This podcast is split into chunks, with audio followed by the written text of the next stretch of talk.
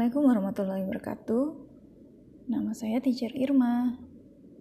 Saya mengajar di sekolah SMP Lazuardi Al-Falah Global Islamic School dan saya sangat senang membaca, berdiskusi, menggambar, dan sangat suka dengan pelajaran art and craft.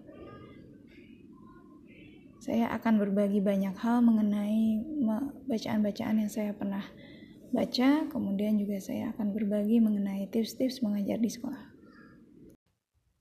Ya, pada kesempatan ini saya ingin bercerita tentang buku yang berjudul Little Man, karya Louisa May Alcott. Jadi Louisa menulis buku ini setelah dia menulis buku Little Women. Buku Little Women sangat terkenal menceritakan tentang empat, bersaudara yaitu uh, Meg, Joe, Beth, and Amy ya empat bersaudara itu ditinggal bareng oleh ayahnya dan mereka harus bertahan hidup. Dan buku itu menceritakan tentang persaudaraan mereka. Nah di buku Little Man uh, Joe sudah menikah dan seorang profesor dan dia mempunyai rumah di mana dia menampung anak-anak dari mana pun yang memang butuh kasih sayang. Jadi dinamakan anak-anak Plumfield. Nah uh, buku itu menceritakan tentang kisah Joe mendidik anak-anak di komunitas belajarnya.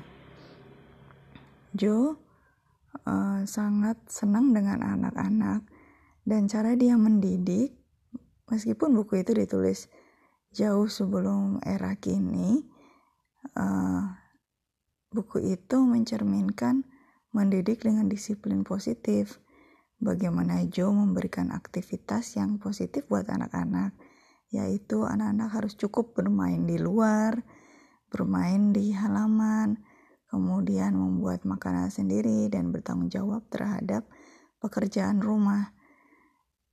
Saya sangat senang buku ini karena uh, sebagai pendidik kita bisa belajar banyak hal dari buku ini. Ada satu adegan di mana ketika Joe memberikan peralatan memasak secara mini uh, jadi kompor kecil kemudian ada teko-tekoan dan uh, membawanya pulang buat dua orang anaknya yang perempuan. Jadi dia melihat bahwa anaknya yang perempuan ini kekurangan mainan.